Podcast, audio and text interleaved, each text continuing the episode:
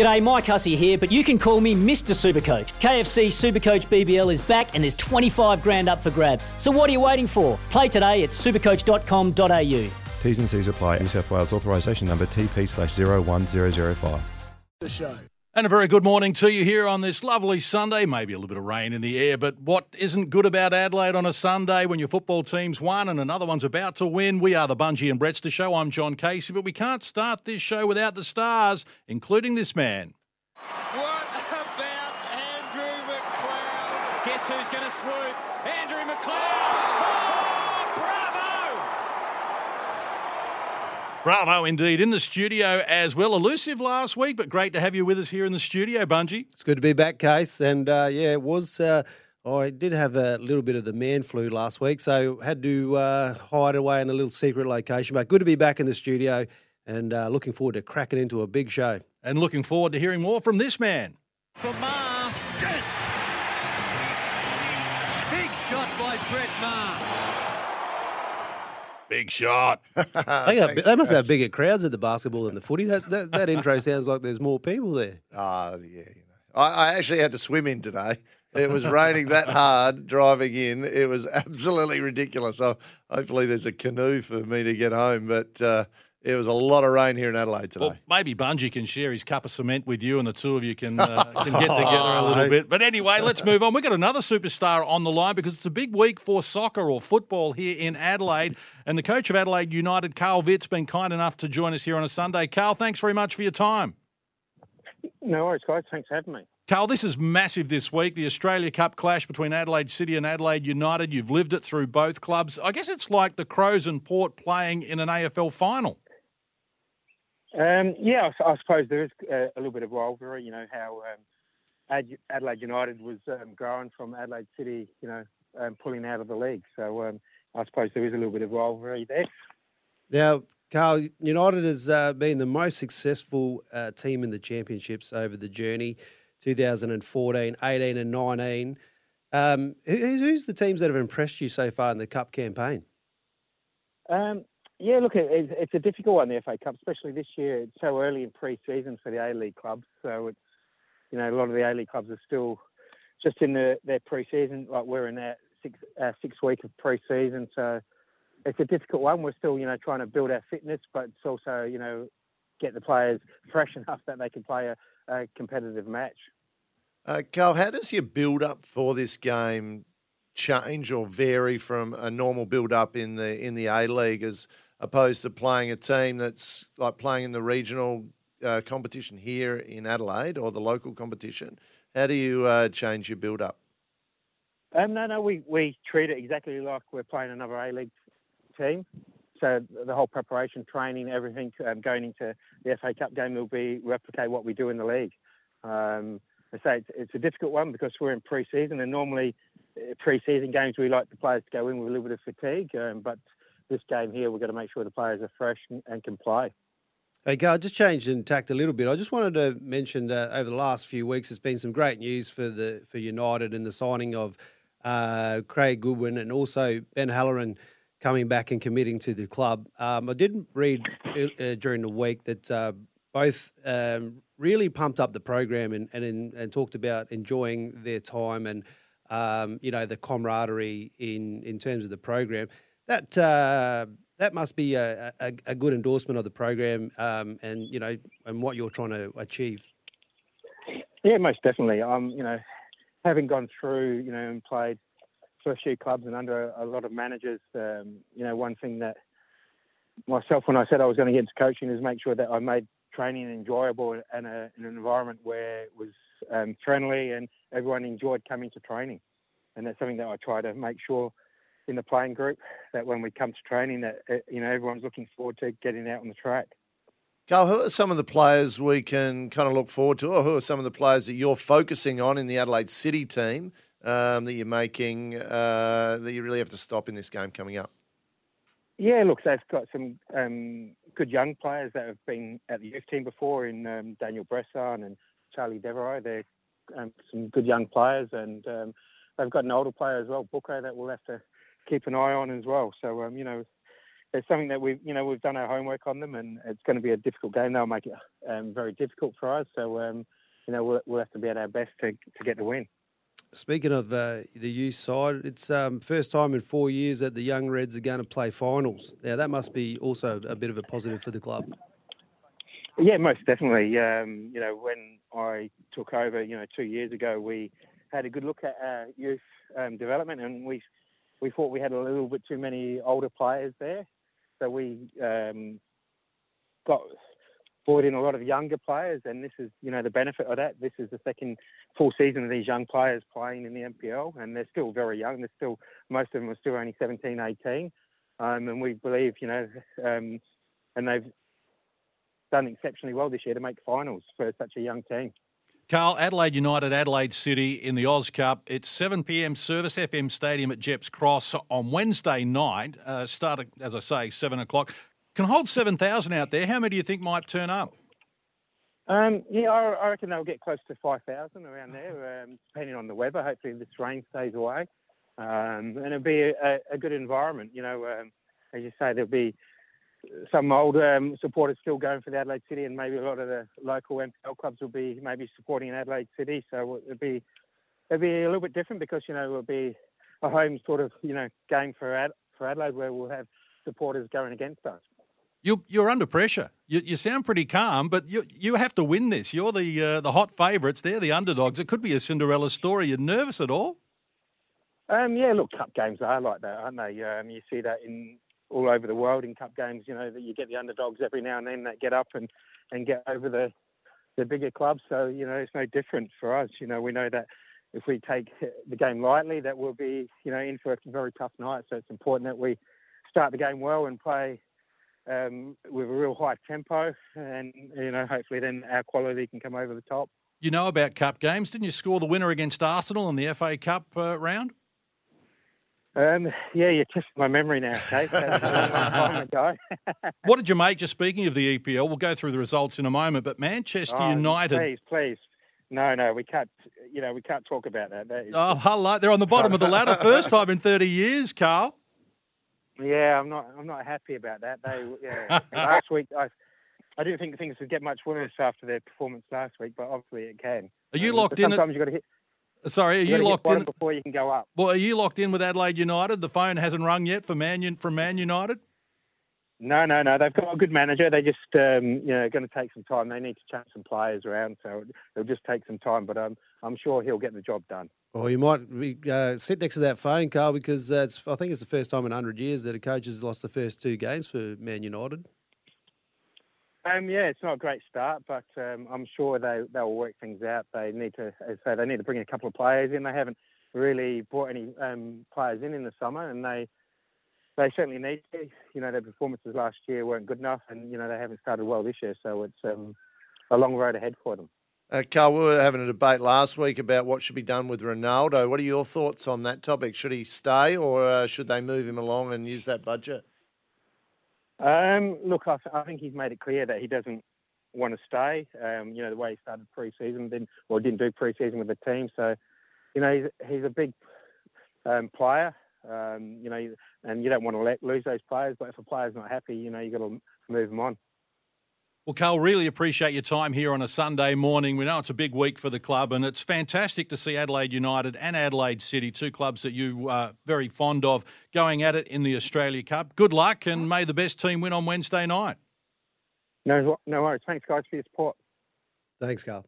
Carl Veart there from Adelaide United. And I think they are under a little bit of pressure because uh, one of these teams moves through to the round of 16. We saw this week that. Uh, uh, it wasn't the case for Modbury, who lost 4 0 to Macarthur, so they've been knocked out. But I just love the idea of a state league team playing against their, uh, you know, the MP, uh, the National League team, really putting it to them, nothing to lose, and a chance for a Cinderella story. I actually thought that he uh, played that down pretty well there. You can hear there's sounds like there's a little bit of nervousness there. Obviously, going back and playing against the old mob. Um, yeah, it's, it's going to be a cracker, and I can't wait. I reckon uh, if like Carl said, if the weather's if the weather's good, they'll fill that stadium out. So looking forward to what will be a hot contest on Wednesday night. I think they're going to smash them. oh, I don't want to dampen it. But I would love to see the Cinderella. Everyone loves that. But I, I'm predicting like a 6 0 win to Adelaide United, not to put them under any more pressure. But uh, I think it'll be a really good game to watch. Uh, a lot of skills on, and we'll get to see some new players as well, which will be good. Did you just give him the kiss of death? 6 0. I tell you, we're going to hear more about this from Brett Maher. Um, but as we mentioned there in that chat with Carl Veart, the EPL scores overnight, absolutely unbelievable results. Brentford 4 defeated Manchester United nil. Manchester United on the bottom of the EPL table for the first time in 30 years. Wow. Arsenal 4 2 winners over Leicester. Melbourne, uh, Melbourne City. Uh, Manchester City are top of the league, beating Bournemouth 4 0. Uh, we saw Southampton draw with Leeds 2 0. Brighton and Newcastle nil all draw. Aston Villa defeated Everton 2 1. Wolves and Fulham a nil all draw. Notts Forest West Ham to play. Chelsea Tottenham 1 a.m. tonight. And Liverpool against Crystal Palace on Tuesday. Crystal Palace, a team, one of the three EPL teams that Carl Veart played for during an illustrious career. But those results are extraordinary, and so are the conditions in the UK at the moment. They've had water breaks in games for the first time in the EPL. The heat wave over there is really taking its toll. It's, uh, what's the heat wave look like over there, though, uh, Case, compared to here?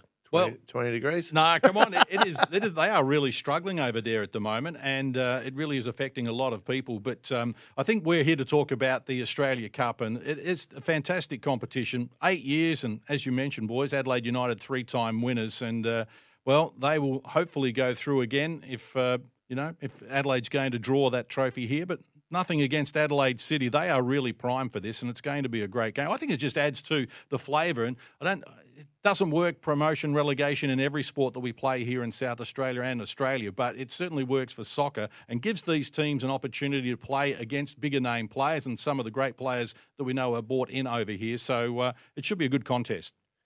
Got, a, I've got a good feeling about it. I think Adelaide is starting to be on the upswing again, and we're going to talk about the Avalanche uh, a little bit later in the show. Crows are starting to get some wins. We've got Port Adelaide are going to get some wins as well. So I think we're going to see a real upswing, and I would love to see Adelaide, uh, Adelaide United, probably. City. Not Adelaide, Adelaide City? United. No, I think Adelaide United. Uh, as soon as I predicted 6 0, I would love to see them bring the cup back here. Ah, well, let's hope it does turn out that way. Trust you're enjoying your Sunday morning here with us on the Bunji and Brettster show. It's starting to brighten up out there. We've got a lot more to look forward to. As Brett Maher mentioned, we're going to be talking a little bit of ice hockey with a new National League champion here in Adelaide. We'll go through the Crows' big win. We're going to preview Port Adelaide's clash with Essendon and talk about the AFLW results from yesterday as well. Plenty of basketball coming your way. And the Com Games, well, certainly some interest here because last week I was talking about bringing the Com Games here to Adelaide. Brett Mac, uh, Bruce McAvaney got off the plane from Birmingham and said, "Bring the games here." So you heard it here first on the Bunji and Brettster show. We'll take a short break and we'll be back right after this. Adelaide Giants, home to some of the best baseball players and prospects in the world. For a Mitsubishi, you have two clear standouts Wayville and Southern Mitsubishi, driven by Australian Motors. This is the Bungie and Brettster Show. And we're doing it on a Sunday morning thanks to Mayhem Collectibles. Get ready for Mayhem with Mayhem Collectibles, the parade at Nord, one of Australia's fastest growing trading cars and collectibles specialist. MayhemCollectibles.com.au. Brett Maher, Andrew McLeod are in the studio. Last week on the show, we had a great interview and really enjoyed chatting to Lucy Austin from Matrix because the state netball grand finals were played on Friday night Bunji, and it turns out Lucy Austin did pretty well. She did, Case, and so did her team. Friday night Premier League netball results, and uh, Matrix took on Contax, the two big uh, colossal teams in South Australia. And uh, Matrix were, were too strong for Contax in both league and reserves. Uh, Matrix claiming their fourth title in a row in the reserves, winning by five goals, um, which is just unprecedented. And our girl Lucy Austin dominating the league.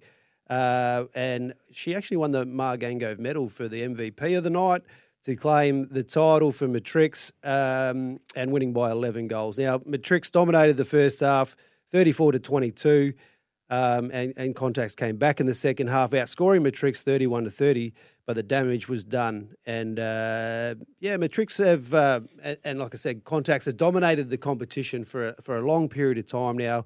Um, so well done to, to Matrix. I think it's the um, over the last 13 seasons, they have both either won or come runner up, played in the grand final, um, Marzi, um, in an eight team competition. Now, is it time for Netball SA to actually look at ways of um, to even out the competition? And that's a bit of a leading question for you there, just quietly, Marzi. but um, because uh, the, the other teams need a bit of a fair go. There's there's eight teams in the competition, and to have that dominance across the, the league for such a, a long period of time, um, it uh, a lot of people say it isn't fair. And uh, I know the league are looking into it. They've done a review. Um, they're, tr- they're trying to do, I guess, address that disparity. So there'll be more to come in this space. But you've uh, you've cast your eye over a little bit of an article. There was a good article in the paper through the week where um, the netball organisation are looking at trying to even out that competition, uh, looking at installing a point system, uh, regional zones, cutting down of squad sizes. Uh, the last review, apparently, according to that article, was back in 2009, and they made some changes in 2011. But clearly, something needs to be done. Those other six teams, I mean, that's a long time without getting through to even playing a grand final. And uh, I think what happens as well is you get two teams that are dominating so much.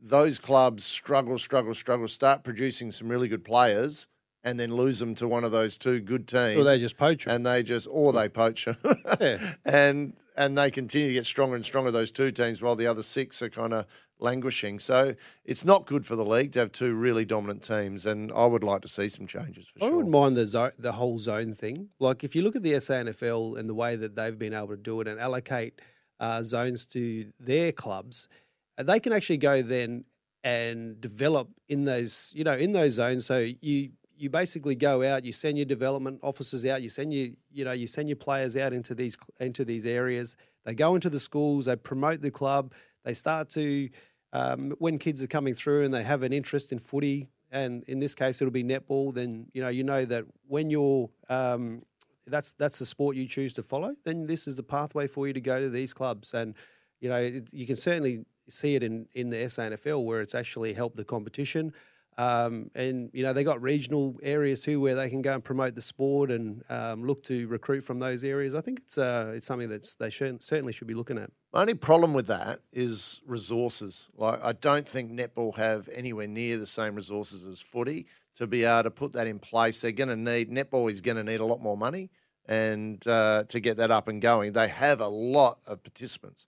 Uh, highest participant, uh, it, I think it's the third most played sport in Australia.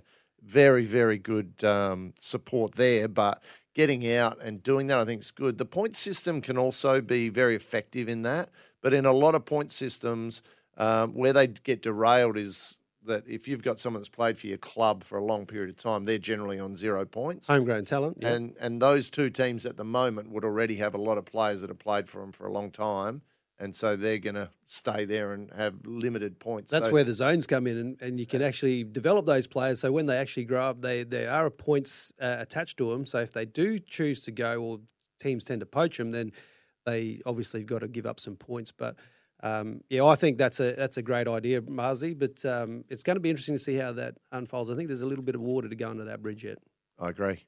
Yeah, certainly, I think hats off to Netball SA because you're right, you can't have two teams dominating. You need other teams getting involved. And the Premier League clubs, of course, well, we'd like to see that shared, the love shared around a little bit. With the Premier League season over, we turn our attention now to the National League and Tania Obst, coach of the Thunderbirds, a two year extension to her contract. And, and last season, they missed finals by one game.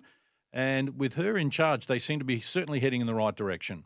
They certainly do, and you know they've obviously got um, a couple of the best defenders, and we talked about them in the um, in the Com games. Brett's Brett's his favourite, but we did talk about um, Latanya Wilson and also uh, Shamera Sterling. Uh, you know, like in th- their success that they've come off from the Jam- Jamaican um, Sunshine Girls in the Com games, but also the fact that they were both they're both elite netballers playing for us. We've got um, Lucy Austin has just signed. We talked about Lucy. Lucy's actually um, another accolade for Lucy is that uh, the Southern Force uh, netball uh, competition in the it's in the national competition. They have a comp uh, that starts I think it's August twenty second to twenty eighth And it's a it's a pathway competition that they uh, they play against the Collingwood Magpies, Tasmania, uh, Queensland Sapphires, the Swifts Academy, Giants Academy, um, West Coast Reserves and the Sunshine Coast Lightning. So it's an opportunity for to to uh, unearth some of that uh, talent as well. Um, Lucy Austin is going to be the, the captain of that.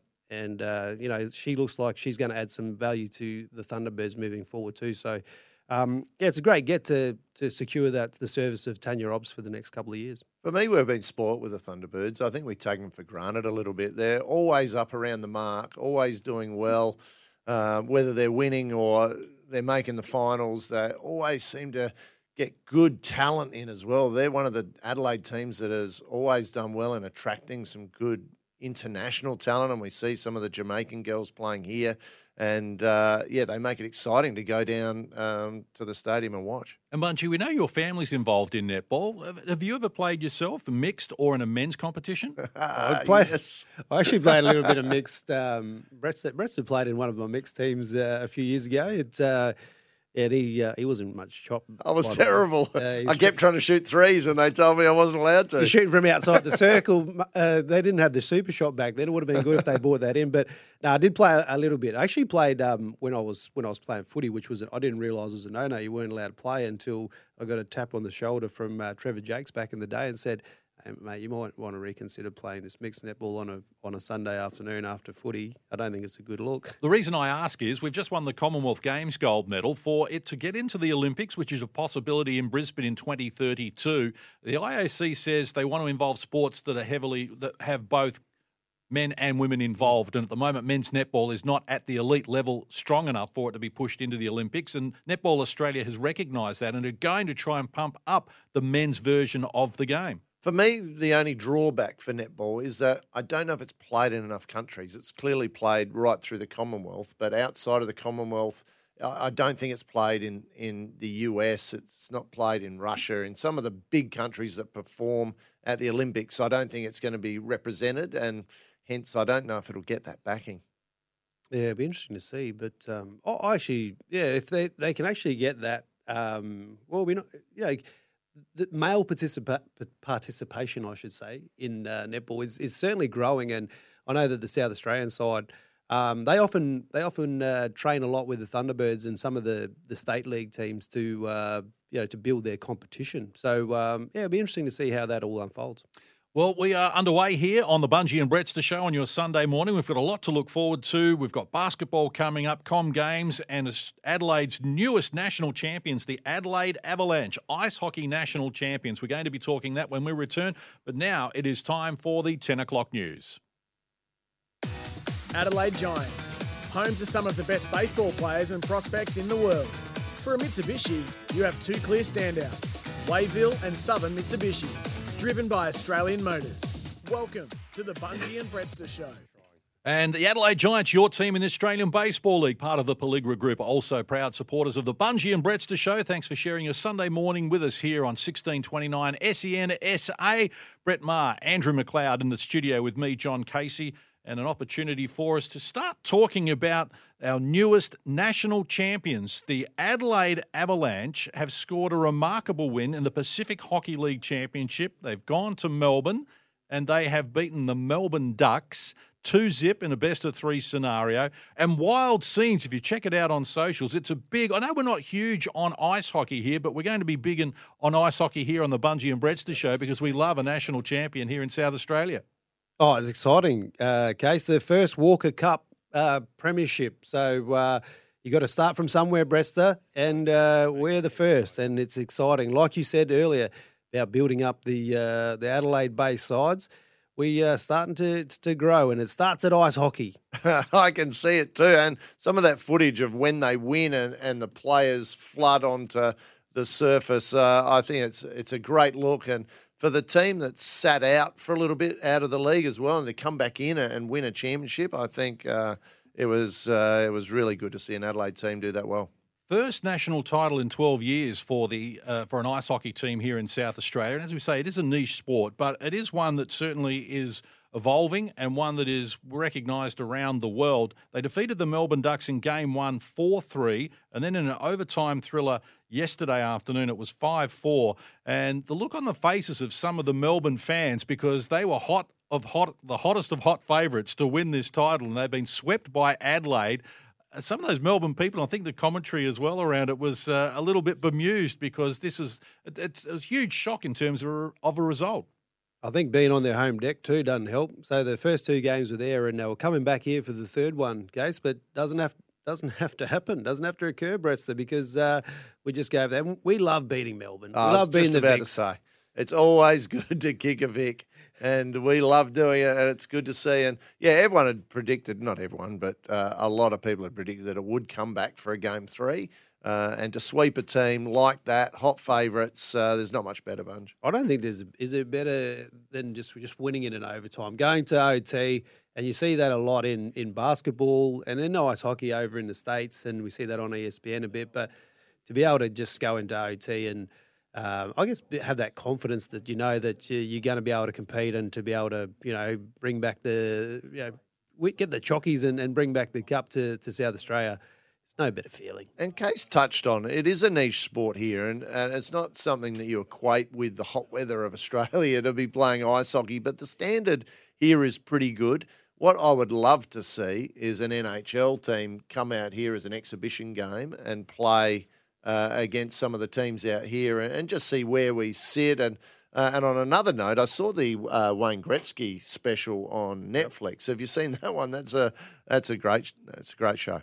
No, I haven't seen that. I have to, to, to catch up on that one. But um, yeah, it'd be good. It'd be actually good to see that, uh, you know, we can start to build on that now that, uh, you know, with the, uh, I guess the national competition in the Pacific Hop- Hockey League is that, um, you know, we can start to expose a lot more younger people to the sport of ice hockey. And there's obviously those pathways, like you said, like going over into the NHL. And um, that would be awesome to see. To get one of those, one of those biggest teams to come out here, promote it, and to uh, you know bring some some awareness around uh, the great stuff that or the great pathways that hockey can provide. And, and another bonus in Adelaide at the moment, one of our great supporters in Pelligra um, are helping with facilities. So we're getting some new arenas built as well, which will help encourage people both north and south of the city to get involved, not only in ice hockey but skating as well, but uh, and hopefully attract more people to the sport, which will obviously increase the the level and the standard. I'd like to see you as a goalkeeper. Uh, and, and Be hard to get past this big frame, wouldn't it? we, we, we should do that one day. Guys Oh. go down and chuck breasts in Oh. the goals, and we'll just, you know, uh, what, what, what, what is it? What is it? Would you just hit pucks? It is it hitting pucks? What, Oh. What's the terminology? I'd be going a slap shot on him. Slap shot. Maybe don't even need a puck for that. That'd be my second puck of the day. I know it is a growing sport. We're right behind it here on the Bunji and Brettster show. So get around it and congratulations to everyone concerned with the Adelaide Avalanche winning the Pacific Hockey League. It's a national title coming to Adelaide. So a whole lot more still to come on the show. Stay with us here. Hope you're enjoying a nice Sunday morning. The Bunji and Brettster show coming to you here on 1629 SEN SA. Adelaide Giants, home to some of the best baseball players and prospects in the world. For a Mitsubishi, you have two clear standouts Wayville and Southern Mitsubishi, driven by Australian Motors. This is the Bunji and Brettster Show. Thanks for joining us here on a Sunday morning, and your voice is important to us as well. You can call us on 1300 736 736 or shoot us a text on 0427 154 166. Plenty to look forward to. Uh, in the show, we've got a lot of AFL coming up, talking about the Crows' great win and Port Adelaide's come, upcoming game this afternoon against the Bombers. We're going to talk AFLW as well. But right now, we're going to talk basketball with Brett Maher, who was down at 36ers training. And 36ers fans, if you're listening, Get in touch. Let us know what your thoughts are about what is a great roster. Our text number 0427 154 166. And Brett, you're impressed with what you're seeing down at training. I am. Uh, it's a very, very big team this year. Uh, we've got a few tall players, of course. We've got Kai Sotto coming back, but um, seeing Denga Kuth out on the training court, he's about seven foot and his wingspan's probably about eight foot. He's a monster out there. Then you still got DJ, Daniel Johnson there as well. I think the smallest player on the roster is six four. Uh, going up to that seven one seven two, they're athletic.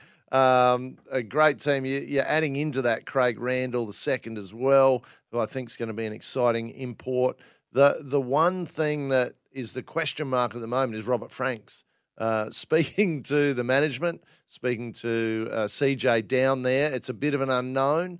Uh, there's a team in Europe that have offered pretty much twice his salary here. So it'll be interesting. Well, he's gone see. then. He's not going to play here, surely. He won't play here if he's been offered double and he has an out clause in his contract, so he's done. Well, there's a few things that have to line up. So they have to pay. There's a buyout fee, so um, which I'd imagine is fairly hefty. Uh, they'd have to do that, and he would have to agree to want to go there for double the money, probably yes. Uh, and I think there's something else that has to line up as well uh, for him to go. But even in speaking to CJ, he's covering bases and looking at uh, replacement players already, and has a few pretty uh, good names in mind. Now, Bresto, I heard you talking the other day on uh, the SEN to Hazy and Kane um, on breakfast and talking about you're excited like you are now, talking about the Sixers and their, you know, their chances for the season coming up. And uh, you you were talking about defense and how excited you were about defense. Um, yeah, we all know that uh, that's something that you don't really know much about. It's only the only defense you know is the one that's around your house. Oh, Um, but I know about it. I just never played it.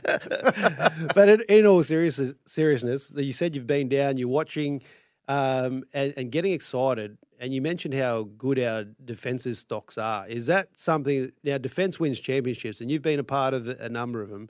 Is that something that really excites you when you go down and, and watch the Sixers at training? Well, it does. You've got Antonius Cleveland, who's come in from Illawarra, who is the reigning Defensive Player of the Year. You've got Sunday Dech, who's won Defensive Player of the Year and is probably in the top three every year, I think. Uh, best players defensively in the league. Mitch McCarron is right up there as well. So you've got probably three of the best, I think, six defenders in the league. And then you've got some great rim protectors there in, in Kai Sotto, Denga Kuth.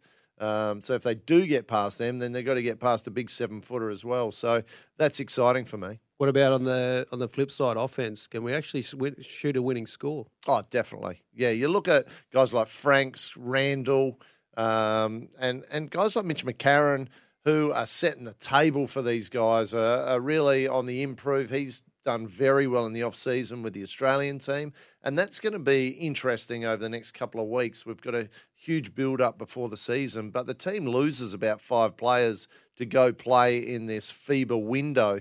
We lose Mitch McCarron, uh, who's going to be playing for Australia. Hyrum Harris is playing for New Zealand. Kai Sotto's playing over in the Philippines.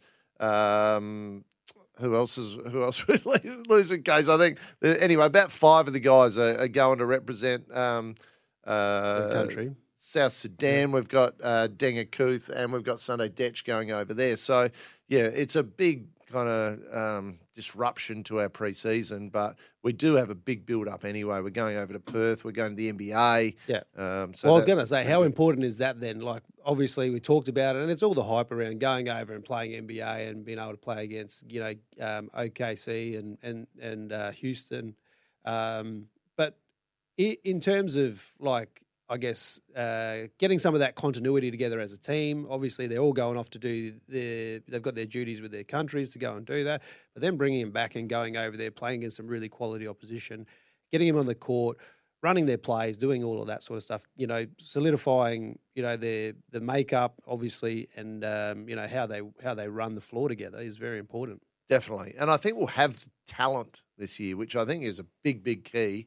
It's the chemistry, Chemistry. And, and how that comes together and how CJ brings that together and what style of game he's going to play with these long athletic bodies. Is he going to get up the court, defensive pressure? Are we going to be run and gun? And I think that's the style of play that CJ wants to get us into, which is going to be very exciting for fans to come along and watch because they're going to be playing above the ring. Now, can we quickly get on? I want to talk about the girls' basketball. Lauren Jackson, the Australian women's team, um, because this is exciting. Having Lauren Jackson back in the team. Um, what do you think about that bunch? Having 41 year old come back after being out of the game for a long time, representing her country again.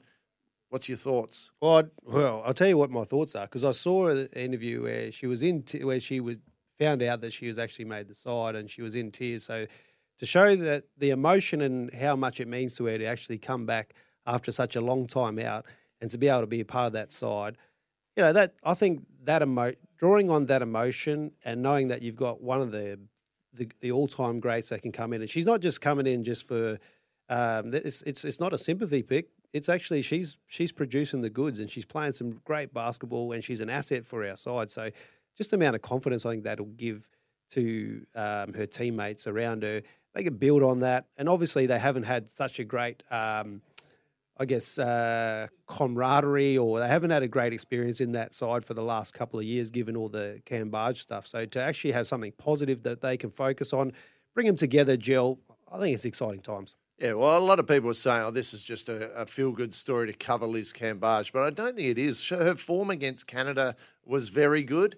Um, her form the other day. She had 41 and 25 in the She NBL was- one or something. It's, it's just crazy numbers. And she's only going to get better the more she gets back into playing and, and playing at a higher level as well. The, the one con- only concern that I see is injury. Um, at that age, making a comeback, a lot forced upon her in a fairly short amount of time. Um, that has to be managed. And if they manage that correctly, then yeah, she'll be a great asset to that team. Not only what she does on the court, but what she does off the court. Hey, Marzi, just quietly, um, one thing I did notice about, uh, and uh, no doubt that uh, she's going to be a part of this as well, but we talked about your card. We've talked about your card on the show a bit and how the price has gone up and uh, at Mayhem Collectibles. Now, I see the NBL, are uh, the NBL are bringing back the trading cards. Uh, it's been a 25 year hiatus and they signed a deal with Topps. Um, so I can't wait for, those retro cards to come out. And uh, so, uh, is that something that, you know, obviously the league has gone through a bit of a transition, but bringing some focus back around the league, being able to promote it, and that's part of that is, you know, you, you, you look at the AFL and the, the select cards and how big that is, something for, for basketball that um, they can build on. Yeah, well, I'll be going straight down to Mayhem Collectibles to get my cards, that's for sure. But uh, no, I think it's great for getting the names out of, of the players um, and, and promoting the game. I think it's a great. Like, Particularly in the schools, kids go there, they have their cards and they swap them a lot, they trade them and that. exactly. I think I think it's really good, um, and yeah, I'm sure like the guys' cards will be worth uh, more than seventy cents than what mine is anyway. I don't know about that, Mars. Yours is going up in value all the time. That's without a doubt. But you're right. The uh, Women's World Cup, one of the biggest events in Australia, sporting wise, this year. It's going to kick off in six weeks, September 22. The Australian Opals take on France in their first game on Thursday, the 22nd of September. And you mentioned about what Lauren Jackson's going to bring to the team, both on and off the floor. I also like the fact that what she's going to bring to the other teams in the sense that now their eyebrows are raised and they know how good Lauren Jackson is. And that's just going to give them something to work on as well. So they'll have to consider that. Yeah, definitely. And, and the other good thing for Adelaide is that Steph Talbot's made that team as well, the captain of the Lightning. Marina Whittle is uh, in that team. So they're going to be getting even more experience to bring back to the Lightning and make our Lightning team even stronger as well, which is what I like to see. Lot to look forward to with women's basketball and still plenty more to come here on the Bunji and Brettster Show this Sunday morning. Stay with us here on SENSA 1629. For a Mitsubishi, you have two clear standouts Wayville and Southern Mitsubishi. Driven by Australian Motors. This is the Bunji and Brettster Show. And your voice on the show is very important as well. We'd like you to call us on 1300 736 736 or shoot us a text on 0427 154 166. And on the SENSA 1629 Twitter page, we're going to put up a poll. It's at 1629 SEN SA, and we'd like to hear your thoughts. Should the Commonwealth Games come to Adelaide, only mainland state that's never hosted the Games here in Australia? It's time. We're going to be driving it, particularly after we've won the medal count at Birmingham, Brett Maher. Only just scraped in 178. We beat the Poms by two, 176, but we did smash them in the golds by 10. So that was good to see. But uh, it- I think it would be good for the state to have the Commonwealth Games here. Um, well, I mean, we've had Masters games here. We've had uh, quite a few events here. It may help uh, the government pump a bit more money into the, uh, the different arenas and that as well. But I think it would be huge for the state. Why not? Brett, I think you're right. When we saw Bruce McAvaney get off the plane from Birmingham and say, bring it to Adelaide, he was thrilled by it. And I think it'd work, Bunji. Oh, certainly, and I think uh, agree. You know, listening to Marzi last week talk about the the infrastructure and what that'll do around the place. We've just got it. We've we've got so many great events here. Uh, we've proven in the past that we do it well. Let's let's aim for the the Com Games. It'd be great to get it like I said last week too, Marzi as the ambassador. We'll get him out. We'll roll him out. we know, we know. We, we talked about he's he talked about not knowing what the the the mascot was. Well, we've found the mascot here. He's sitting in the studio. You beauty. And we can't wait for him to be a part of it. But we just had to get we get need to get uh, the boss. Peter Malinauskas on board and uh, start to promote ourselves to get it because it'd be awesome to have the Com Games here in South Australia. Let's bring it here, but do we include esports, Brett Maher? At the Com Games in Birmingham, they ran parallel to the Com Games that they ran the esports, uh, the inaugural Commonwealth Esports Championship. They've signed a memorandum of understanding with the Com Games. It's a $2 billion market, esports, and the 2023 Asian Games are locked in. They're going to have it. I think it's inevitable in both the Com Games and the Olympics. How do you see it? Well, the, the big question is um, is what game would they play? They uh, I was talking with Bunji when we were on the break there. We you couldn't really play Fortnite, Street Fighter, all these games where you're beating people up or shooting them. I don't think that would come across that well, but you can certainly play NBA 2K. Yeah. you could play the, the football. You could play any sport on F1. there. F1's Um, big. F1 is League of, League of Legends is obviously the, one of the biggest. Well, and that would be a good one, maybe to play. I, I think the the eyes and the people that are watching this is huge. The money that's involved in this at the moment, like people are winning tournaments and winning huge amounts, like four, five, six But mil. you know what? They don't have a gold medal, Brettster. It's different. You can win seven mil, but you actually get the satisfaction of winning a gold medal for your country. Well, You don't sound convinced. no, I'm wondering, like most people, would they rather six mil or a gold medal? I don't know. Well, they can have both. I think it's inevitable. I think we're going to see it in the Olympics and we're going to see it at the Com Games. Certainly, diff- different demographic. That's what I can't can't wait to see. Like, bring a different demographic. Anyone can do it. Doesn't matter what age you are. You can actually compete and be a part of it. Hey, Bunji, why didn't we have uh, men's cricket at the Commonwealth Games? We had the women out there doing very well. Why, why were the men excluded? Because they didn't want us to win another gold medal. Probably.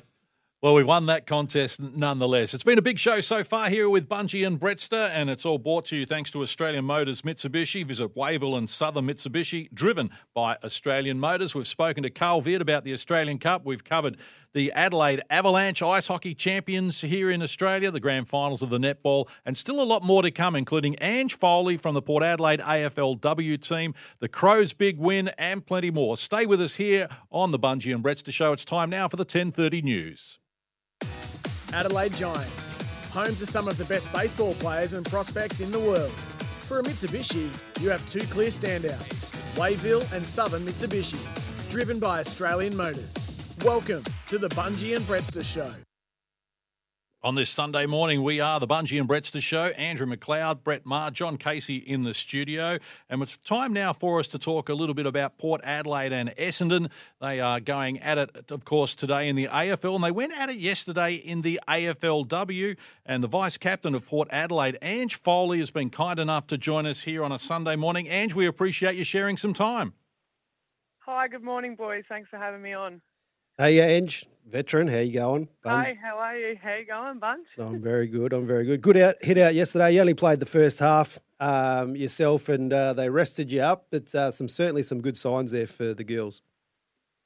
Yeah, um, got to rest the old girls up and give them a bit of a, a spell. We need it nowadays. Um, but yeah, you're right. The first half was really promising. Um, probably close to our round one team, I'd say. And um, yeah, we were excited to watch the young guns go at it in the second half. And uh, Erin Phillips being named captain of the team, was that uh, surprise to anyone? It seemed like a pretty much a lay down was there to me, but uh, Yeah. was that uh, that must have been good for the club?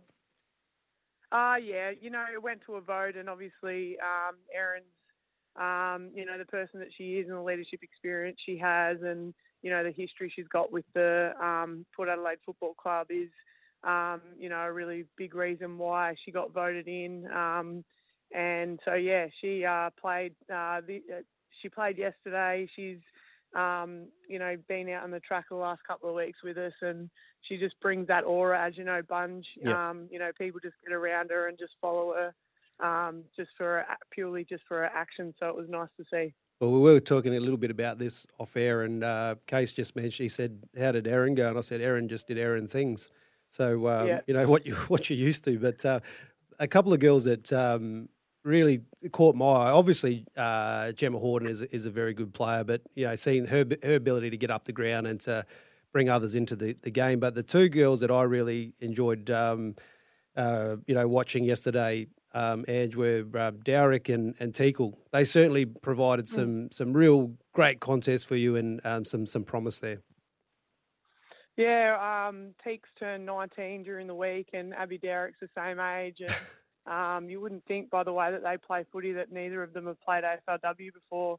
Um, you know, just touching on Gemma though, um, you know, she's a great presence for us um, going inside 50. But you're right, she works right up the ground. Um, I think she was nearly in defensive 50 at one stage. I was telling her to get on her bike and bloody get up the other end for us as well. So she's um, great to have up there. Um, and then yeah, Teeks is really strong in the air. Um, and then you've got Abby Dowrick, who I think was probably best on ground yesterday. Um, she was meant to come off at half time, but I'm glad she didn't. And um, you know, just a contest and a tackle, and um, you know, as well as just her skill, like with her hands and um, by foot as well. So yeah, some really young, exciting talent, which is um, what we're going to be about this year. What are your thoughts on uh, Olivia Thompson or Levicki now? Um, I've followed her uh, basketball not real closely, but did follow her. She's an excellent player for South Adelaide in the NBL One competition. Um, what are your thoughts on her um, as a footballer transitioning across? Yeah, uh, an interesting one. You're right. She's never played a game of AFLW before or AFL in general. Um, and that's, you know, the nature of this comp. You get people like that.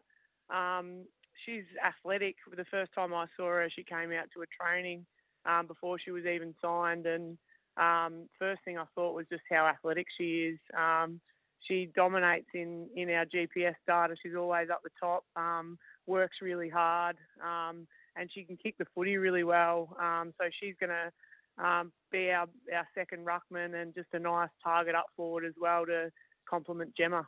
Kicked a snag yesterday too, Bresta. She did. She, She did. She Nice did, contested yeah, mark in the goal square and uh, went back and, Yeah, and slotted yeah. it nicely. So, hey, uh, yeah, exactly. Angela, I just wanted to ask you about uh, expectations for the year now. So, obviously coming in, and you've had a little bit of a look. You had the the uh, the sim match sim sort of practice against the Crows, and then you've you know played that game, and obviously you gave a lot of the young girls a bit of a, a run in the second half. First first half, you know, I take a, lot of takeaways from that that first half and the way that you're able to go about it, movement of the ball, the connection um, between you know defense and, and offense. But um, in terms of ex- expectations for the year, is it? Uh, have you guys talked about that? Um, yeah, you know, it's hard Bunji like you're, um, you know, a brand new team, right? So automatically you think, oh, we're going to be take a couple of years to get going, or or whatever that might be, expansion club. Um, all of those words get thrown around, but um, you know, Erin Phillips and I pretty well, Bunji, Yep. and you know how competitive we are, and um, you know, we're we're here to win. Um, and whether you know whatever, however that plays out, every game we're going to win. And um, you're right, there are some really really promising signs where you know we're hoping that we're known to be um, a pretty contested team. Um, you know, we beat we beat Adelaide in that aspect when we played against them. Um, and then uh, you, you're right about our ball movement too. You know, by foot we can be calm at times and, and hit some targets, and we've got some pretty big, strong contested mark players who can um, allow us to do that. So um, yeah, as I said, it's uh, it's brand new, it's exciting, it's um, we can't get wait to get started, and we're going to start by heading over to Perth and hopefully knocking off West Coast in round one. You've had a great career playing up in the um, competition up in Darwin and then uh, winning some championships up there, coming down here, winning with the Crows. What do you attribute most of your success to coming through those programs? uh, good people around me probably is the first one. Um, you know, like I think I've been pretty lucky. Um, I was in a pretty decent side, uh, the Waratahs in Northern Territory. That was a heap of fun, and we, we you're right, we won a fair few flags, and we were really successful. Um, you know, you look at um, I, keep comparing the 2017 Adelaide Crows team, who were the underdogs. People thought we were going to be really unsuccessful because of the nature of how we were set up with Darwin and and um, SA coming together, and um, that year we won it. So um, yeah, in terms of success, I think you know um, I've had a lot of players and, and coaches around me who are competitive and just wanting to get the best out of each other, and we just strive to win. We strive for greatness, and um, that's what we'll do at Port, and we'll see how we go. Well, interesting you you mentioned that, uh, Ange, because um, in terms of you know, being a part of that program, I guess for me the the thing that that, that most stood out um, in terms of the in in the the Crows uh, team when when you were there um, and, and, when I was there as part of that is is I guess the culture uh, that was embedded and, and, driven by the players. Now you've gone across to a to a team that um, now Port Adelaide we're talking about 150 years of of history. Um, you know the creed and that that culture certainly a different step going into, I guess, someone to a club that's got that much history um, and and the power that that is, and and and and understanding that you know you walk in the the, the footsteps of of some, of some, giants. Yeah, you're right, um, and it's something that's already starting to be ingrained in us. You know, we've had. Uh, Timmy come down, you know, the history that um, Greg Phillips brings, um, the the um, new museum that they've built. Um, yeah, just um, we, you know, I, I, know I know not not very much about the history, and um, we're learning very quickly about how passionate Port Adelaide are about their history and where they've come from, and and um, you know, wearing our Guernsey with pride, um, and and then additionally we're we're, we're going to write our chapter in that history book, which is really exciting for us, and um, you know, makes us instantly proud to be to be wearing the Guernsey and just to be proud of this club because um, you're right. It's it's a it's a big family and a big um, you know we're we're just a part of that now, and we've kind of um, lots of people who've come to talk to us have have said how you know what we've brought already to this club, just a new new era and a new excitement around it, and yeah, it just makes you feel makes you feel special. It makes you feel proud. It makes you feel like you just want to represent them really well. And a bit of distraction, I guess, at the club this week with the prison bars uh, discussion. Um, what are your thoughts on that? Um, obviously, there's been a lot said about it through the week. What are your thoughts? Yeah, well, it's just another part of it, isn't it? Like you're, um, you know, you want to be just as passionate as they are about it. Um, honestly, again, like I said, you know, we don't you know know half the half the history or where it's where it is, but we're starting to understand it, and um, whether that means that we wear them or we wear them in, um, against the Crows in the showdown, like you know, I'd be I'd be keen to be a part of a part of that, just because, um, as I said, you want to be proud about the history and and what we're representing at this club.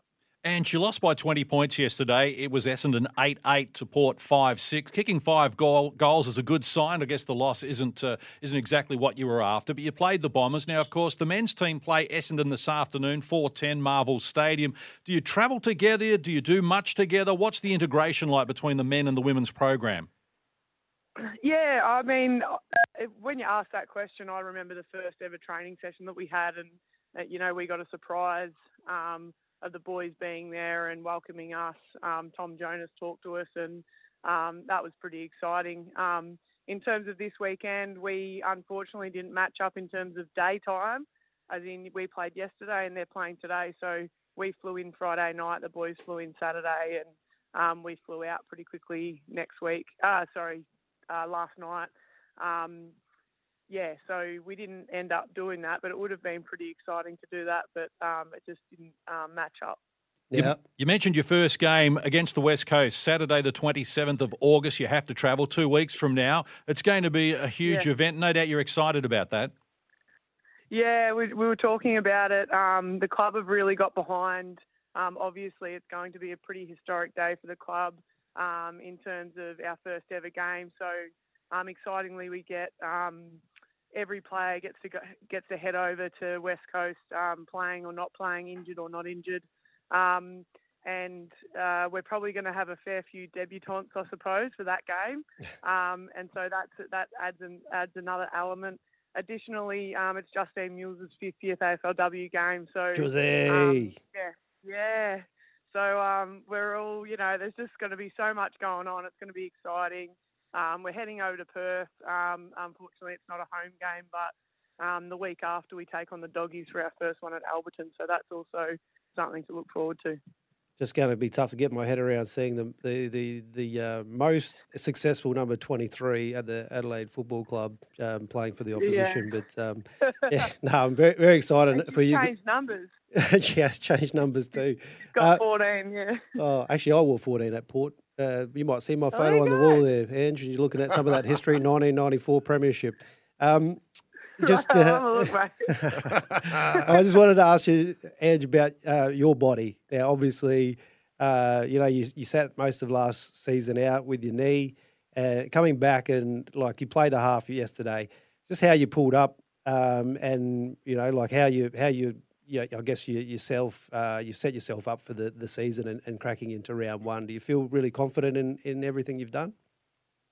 Yeah, um, touch wood. My um, my rehab was um, really successful. Uh, didn't skip a beat. Um, so I mean, I just went about it like I usually would, Buns. You know, like trying to get out on the track as quick as possible. Um, and so um, rehab last year was tough because I had to watch my team train and play and end up winning a flag. So um, for me, that's just a little bit of fire in my belly to um, get going this year and, and moving clubs has, has been um, uh, the reason being that, you know, I'm somewhere near the end of my career um, and I wanted a fresh start and, and I want to take my footy to the next level. And um, so I'm itching to play. You know, I was, of course, wasn't happy having half a game yesterday because I'm just ready now. Um, and so uh, you had to put the brakes on a little bit and, and rest up. But in terms of how my body feels, it's fine. Um, I, yeah, as I said, haven't skipped a beat. I've been full training um, since partway through last season. So, um, yeah, I'm just ready to tackle round one just like a debutant would, really. We're looking forward to seeing you as well, Ange. You're a star for Port Adelaide now after being a star at the Crows. Really appreciate your time this morning. Thanks so much, boys. Thanks for having me on. Thanks, Ange. Ange Foley there from the Port Adelaide women's team. And of course, 20 point loss to Essendon yesterday, but looking ahead to round one just two weeks away. We're going to talk about the Adelaide Crows next, but we've got to take a break right now on the Bunji and Brettster show. Adelaide Giants, home to some of the best baseball players and prospects in the world. For a Mitsubishi, you have two clear standouts Wayville and Southern Mitsubishi, driven by Australian Motors. This is the Bunji and Brettster Show. Andrew McLeod, Brett Maher, John Casey in the 1629 SEN SA studio here on your Sunday morning. Appreciate you being with us as well. We're excited because the Crows have found some great form of late. Andrew McLeod, uh, what did you make of their 29 point win over North Melbourne? Oh, look, it was a, it was a great win in the end because um, you know they were able to. It wasn't a pretty game, and they were able to wrestle back. I guess that uh, momentum. Now North uh, dominated most of the stats, and uh, including inside fifties clearances. Uh, they got monstered at centre bounce. Uh, was one of the. It was it was unbelievable, like to see that, and it's something that they've been really strong on. But I guess sometimes, um, you know, when you're able to you- you're able to wrestle back that momentum as they did in the second half, and the, probably the stat that really stood out for me was the Crows. Uh, was their their ability to go forward and their marks inside fifty. I think there was nineteen to nine. Um, so that that that efficiency going forward, given that uh, you know the, everything was very much the same. They were they were getting beaten at stoppage, but when they turned the ball over and that that connection, and we talk about that connection all year, and it's been a bit of an issue with both of our local sides. But I think over the last month and a bit, the, the Crows are really starting to put that piece that together. So that's something that I really like. Bressler is that connection, the ability to be really efficient going inside um, forward fifty, and then the ability to kick goals. Where are they at, Bungie? Like, if you look at the, the Crows team at the moment, they've won their last few, um, not against top ranked teams. Carlton, maybe, but West Coast, North Melbourne, not so much. But a good end to the season, winning some games. Where are they at? Is that giving us false hope in beating those teams? Um, Nicks has come out in the paper today and said that they've found that finals brand formula um, to to bring to the game.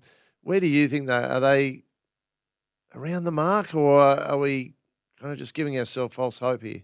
Well, I think if you think like over the last, like you said, we've beaten some sides that aren't in the eight, which is great. But we're able to match it with some of the teams that are. So I, I'll go back to that Sydney game in that second half. We got blown out of the water early in that game, but made some changes um, through the midfield, and we saw we saw that change then, and that's flowed on into the last four games. And you know, be able to, uh, to I guess, to piece that together, and it's it's more about the way that you go about it, not necessarily the the, the results are great. You get the wins, and I think yesterday against the the Kangas is, you know, their ability to to keep in the to, to stay in the fight. They were getting.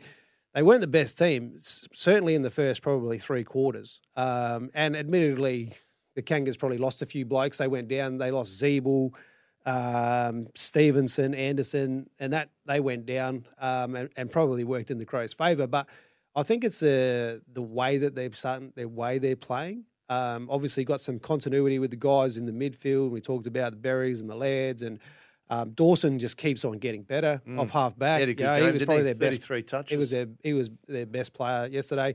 The emergence of, and you know you see the emergence of some of these these other guys, and, and yeah, that that um, uh, Fogarty keeps growing. He's, becoming probably one of the best. He, I think in the last three to four weeks, he's been one of the best. He's probably the best forward in the competition in terms of output. Kicked another. What did he kick? Four goals yesterday. Four goals, again. and he kicked straight too. He's he's not spraying them like a lot of the guys out there. I think we're in a development phase at the moment. Like we're, I don't like the word rebuilding phase, but we are, and and we're developing players, and that's what I like to see. Some of these guys, Fogarty was written off early in the season. He's coming good. You got Keays, that midfield as you talked about is good. Um, I think there's some really good signs in the way that Nixie is developing some of these players into some really good, classy players. Well, I think that's the key. like we've seen that the development of these guys now. Now we're seeing the brand of footy. So you see, we, we, they're starting to bring close that gap around development of players Yeah. and that skill level and the brand of footy that they know that. And, and Nixie's talking about it, a, a brand that can stand up and play and compete with the best sides and potentially play finals footy is, is what you want as a club, right? Do they play finals next year? Well, they've got to build on this. Like they're eight, they've won eight games this year. They've got to build on that. You've got to win what twelve games to play finals. Maybe more. Yeah, possibly more. 13, 14 games. Um, and given the competition, yeah, look, I, I think that the fact that they've been able to match it with some, they'll go away from the, um, at, you know, from the end of the season uh, in a positive uh, mindset, you know, moving forward. Like, yes, there's some, some great wins. I, I just can't wait. I know we're going to preview the, the Port game against Essendon this week, and we've got to get through that game. But the showdown takes on another dimension. Seven o'clock next Saturday night. It's a, it's a gonna, final. It's going to be a final, and, and you know what? Casey talked about it. it the, the ability to does your does your brand stand up in finals? We know that we know that showdowns have a finals atmosphere. Like the way that it doesn't matter where you're on the ladder, you play in any of those games, like the derbies. I saw last night, um, West Coast and, and uh, Freo. That was a cracking contest for most of that game until the end when Freo were able to get ahead and gra- get that ascendancy. But those games are based on contested hard footy. And I can't wait for next Saturday night to see um, what the Crows will bring. And I'm sure they are just chomping at the bit, waiting to unleash themselves against Port Adelaide. Well, pending on the result today in the Port Adelaide game, it'll it'll come down to that game in bragging rights in the crosstown rivalry. What uh, for the Crows? Going back to them, what is the next step then? Like we're talking about developing the the skills, the style of play to get them that extra four or five wins at least. What is the next step? Is it getting these young guys they're talking about paying exorbitant amounts of money to? Is it getting a trying to poach a superstar, f- or is it just keep on taking the slower approach and building what we've got here? Well, obviously, development is the key. Like being able to develop blokes, but if you can, I think going hard at the trade, it, the trade table is going to be a big one. Now, there's this talk about Rankine coming in. Um, obviously, yes, he adds it to. Is he worth the money? Well, that's up for you know debate, I guess. Uh, but as we discussed last week as well, I think we need a we need a midfielder. We need a we need another genuine A grade midfielder that we can actually, um, you know, add to that that. And I like if they add that to the mix, I think they, I think the potential's right there for them to play finals next year. It's exciting for them, and I think that, you know Adelaide supporters who've have been through the last three or four years should be getting excited about their team. Mark it down. Andrew McLeod says potential to play finals next season. It would be a huge leap for the Adelaide Crows. And the Adelaide Crows women's yesterday, they played North Melbourne as well, and they lost by two points. North 3 2, defeating the Crows 2 6 in a tight finish. Look, you're with the Bunji and Brettster show thanks to Australian Motors Mitsubishi. Visit Wayville and Southern Mitsubishi, driven by Australian Motors. We've got some SANFL coming your way and some quick fire to finish the show. Stay with us. We'll be back with more after the 11 o'clock news. Adelaide Giants, home to some of the best baseball players and prospects in the world. For a Mitsubishi, you have two clear standouts Wayville and Southern Mitsubishi, driven by Australian Motors. Welcome to the Bunji and Brettster Show. We certainly appreciate the support of our great sponsors here on SEN 1629 SA, Bunji and Brettster Show. Andrew McLeod and Brett Maher in the studio with me, John Casey. Time for us now to turn our attention to the SANFL and what a finish we've got looming in the SANFL and what a finish we had looming yesterday, West Adelaide and North Adelaide. Gore is there. Now Crumming kicking a goal, and has he kicked the goal? He I think he has. Gets his first goal in SANFL footy. So he thumps it inside 50. Harvey's there, pulled off the ball, or did he pull Keogh down with him? And he's kicked it. Keanu Miller brought him to ground and won the free kick. He kicks down the line. Young's tackled. As a siren sounds, North Adelaide have hung on to win it by a goal. Great call via SEN 1629 SA. And how good is the SANFL when you've got North Adelaide needing a win to get the minor premiership or stay in that race against the bottom team in the competition, and it's one goal the difference? Westie's form has been pretty good the last couple of games. The, the last three weeks, uh, I think they had a well, they had their first win um, going back three weeks ago. In the last two weeks, they've actually pushed. So they pushed. Uh, oh, they beat the Tigers. They won two of the last They four. won, lost, sorry, won two of the last four. Yeah. Yeah. So they beat the Tigers last week, and then uh, yeah, to push the probably the best team in the competition, the Roosters, to a goal. Um, I guess that's you know, exciting for the for Westies fans for what's to come. I guess next year. For me, Norwood are the team to beat at the moment. Although North Adelaide are sitting on top, they've won their last eight games.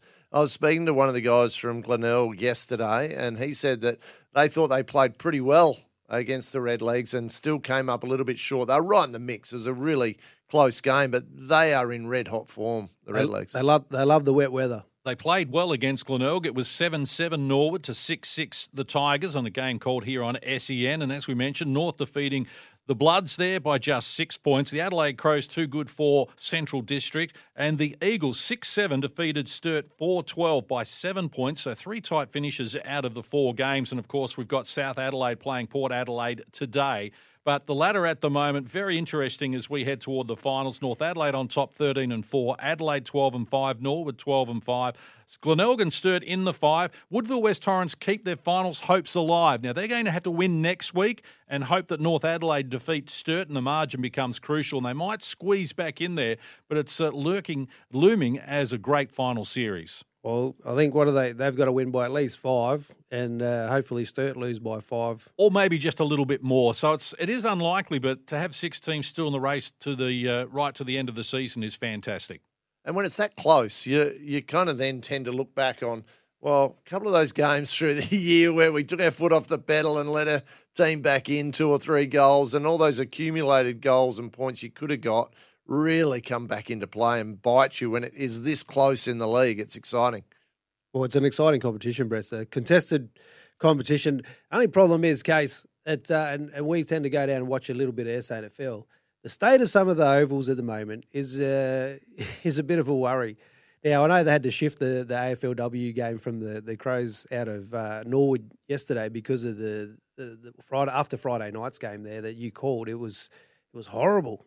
They had a lot of juniors playing there during the week as well. And yes, the ground was cut up. Um, not much you can do about that because Norwood and the club do a fantastic job down there. They had a huge crowd. They promoted it well. They invited Glenelg members to bring a free person with them through the gate. So, and it was a great contest. It just was a shame that the ground was uh, a little second hand, but not much you can do about that when you've got the rain and, and the conditions. But uh, of course, all the finals move to Adelaide Oval. The players really get a buzz out of playing there on the main stage and really is up for grabs at the moment. North Adelaide and Norwood, two form teams. The Adelaide Crows going along very nicely, a high scoring, high potent outfit. So really hard to pick who's going to win the premiership. Well, and moving to Adelaide Oval, Bunch, who do you reckon, whose game style suits that oval the best? Like some of the teams play better on the big ovals. On Who do you think works that best? Oh, I, I think Norwood certainly like the contested uh, type of footy in those smaller ovals, and they they obviously play and train a lot on the on uh, at the parade there, which is a lot smaller. But I think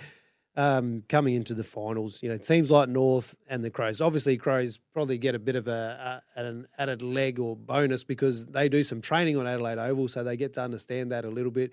So they're going to be dangerous come finals time, but certainly uh, the Roosters they they love the the open spaces and to be able to get on that big deck, and they've got some absolute speed. They've got some uh, some weapons in that side that they'll be looking they'll be looking forward to unleashing them on Adelaide Oval.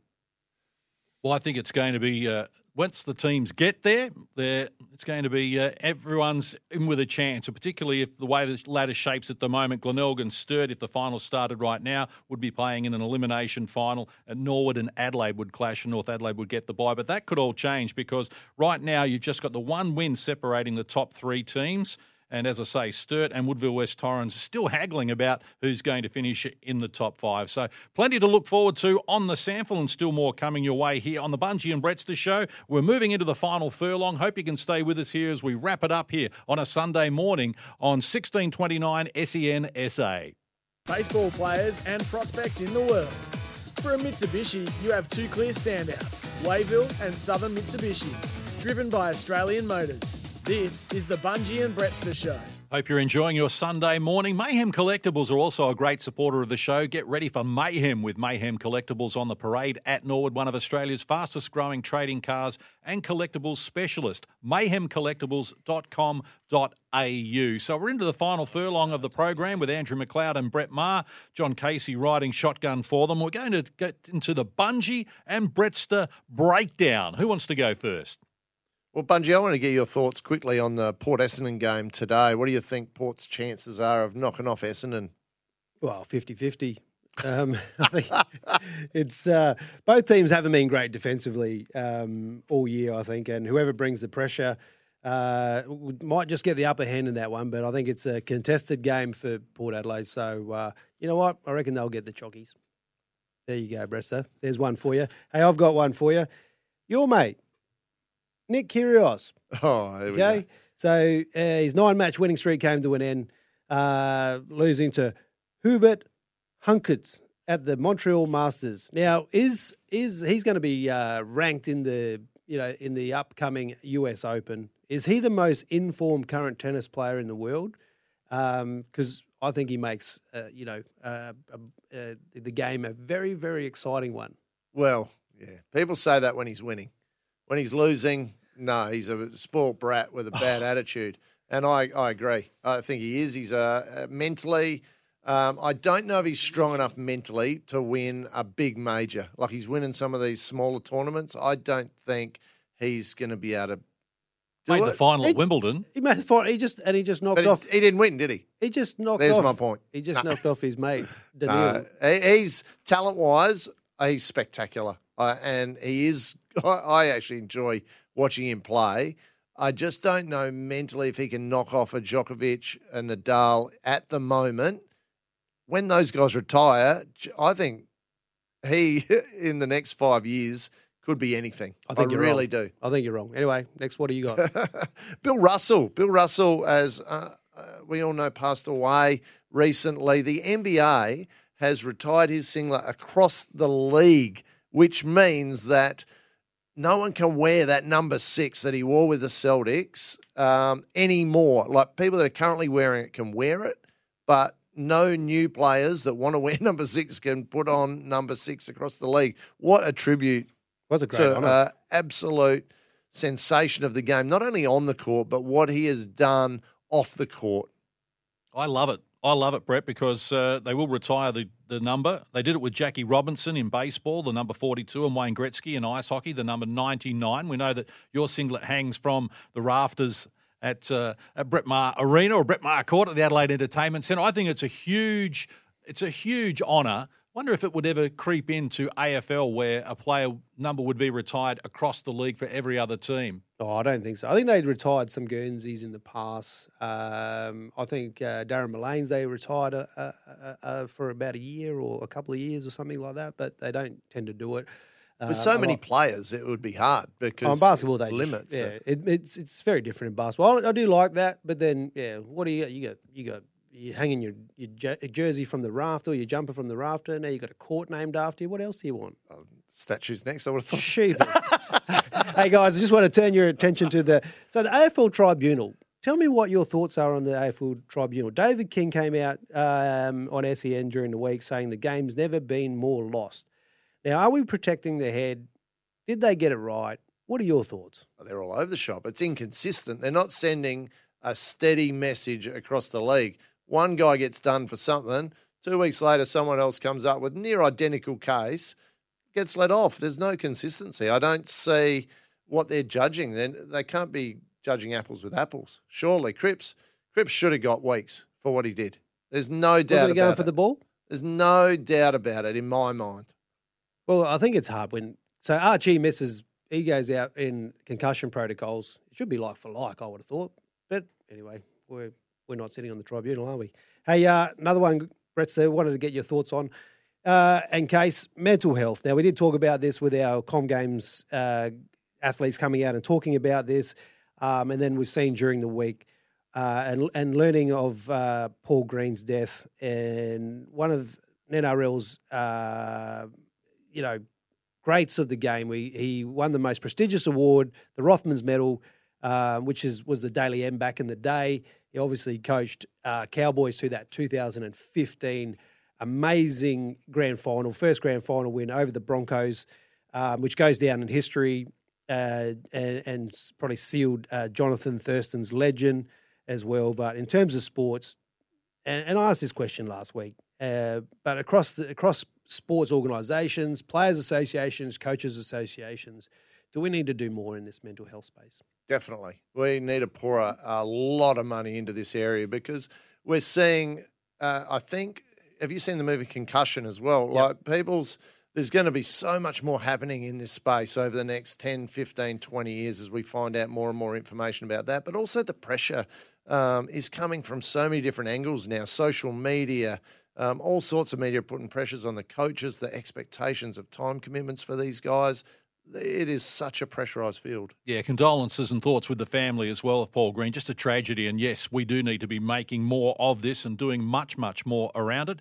The AFL wages have come out, or the guesstimates in terms of who's the highest paid player. Should we make them all available like they do in the NBA and like Kane Cornes has been calling for for some time? I think it would take a lot of heat off players and it would make things a whole lot better if we knew everyone's exact wage. Why not? Well, most of the players kind of know what everyone's on anyway, but the general public don't. I think if we look at um, what's been reported, Dusty Martin's sitting on somewhere between 1.2 to 1.3, so he's not even getting what you were getting, Bunchy. Uh, number one that five is 1.05 to 1.15.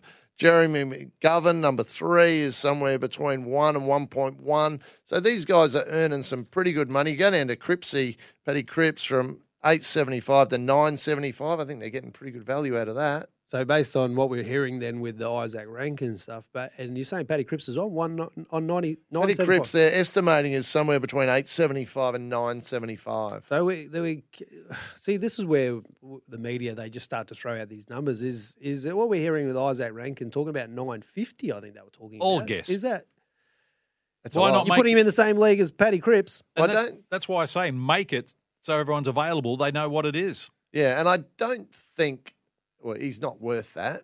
But are they having to pay that much extra money to get players to come to Adelaide? That's probably the question. Is that what they're having to do to to get them to come here? I I also wanted to just uh, let everyone know Adelaide Giants, great supporters of ours uh, through the Pelligra Group. Their season has been announced. Their first home game is versus the Melbourne Aces at Bennett Field on November 25 to 27. So definitely get down and support them throughout the course of this season as well. Yep, their first uh, game is actually in Perth, November 10 to 13. They play a four game series there. So, yep, get around them. You won't, you'll enjoy it. And the first home game, Melbourne Aces in November. We're going to have Adelaide Giants players on the show regularly in the lead up to the season. Another quick one. Uh, this probably goes into our Media Street category, um, but oh, it was a doozy. And it's not singling out anyone in particular, but I am. It's a bus. You gotta do it. You gotta do it I went around in circles there, didn't I? I'm trying to word this carefully, but uh, like we're we're plucking out anyone from the media. There's no sex based on this, but Kelly Underwood uh, in that call of the GWS game where she called them the Orange Team, I think has to go down as one of the all time doozies. Um, like I know I make a lot of mistakes with names, getting them wrong, spelling of names potentially as well, but. Typically, I get the name of the team right and don't have to revert to the colour. We should not, not far wrong though. They are the orange team, aren't they? Well, they are, but come on.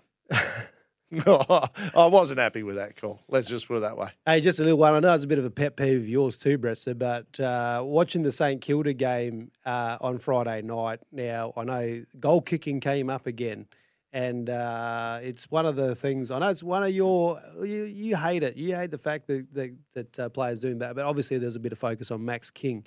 Now, should we be kicking those goals, Brettster? Well, we should be. You look at his stats in 2020. He had 18 games, 22 goals, 20 behinds. You move forward to 2022, 47 goals, 41 behinds. I mean, what's going on with that? What's going on? Kick a goal, mate. He might have been getting some coaching from Richo.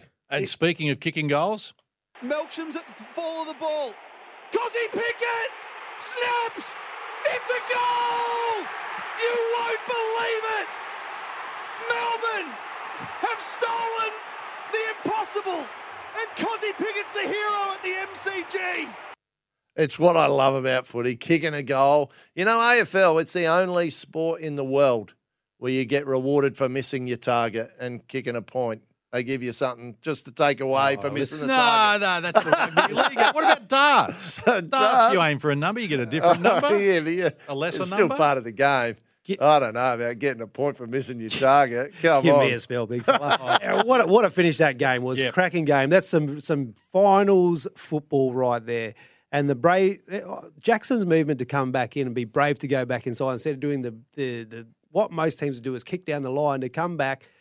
A dangerous kick inside, a bit of a knuckleball that went over the top, and they were able to push that ball in. And what a great finish! While we're talking pet hates, the clock counting down has to go. It ruined the game again last night between Collingwood and Melbourne. You knew how much time there was. I put my card up again and blocked the, the number there, so I didn't know how long there was to go. But, boys, that just about wraps it up for the Bunji and Brettster show. Uh, it's been a great show. Really enjoyed talking to Carl Veart, the uh, manager and the, the head coach there at Adelaide United. We heard from Ange Foley from Port Adelaide on their performance against Essendon yesterday. We spoke ice hockey, netball, com games. We talked about plenty of basketball as well, and a whole lot more. And trust you've enjoyed it at uh, listening to us here on 1629 SEN SA. Brett Maher and Andrew McLeod will do it all again. Well, hopefully next week. Bunji, if he gets that cup of cement into him, might be a little bit better. Oh, I can't wait for it. I'll be uh, I'll be on the uh, I'll be on the good stuff next week. Stay safe, everybody. Find us on the Twitter poll as well that we put up. Adelaide and the Commonwealth Games. That's what we need.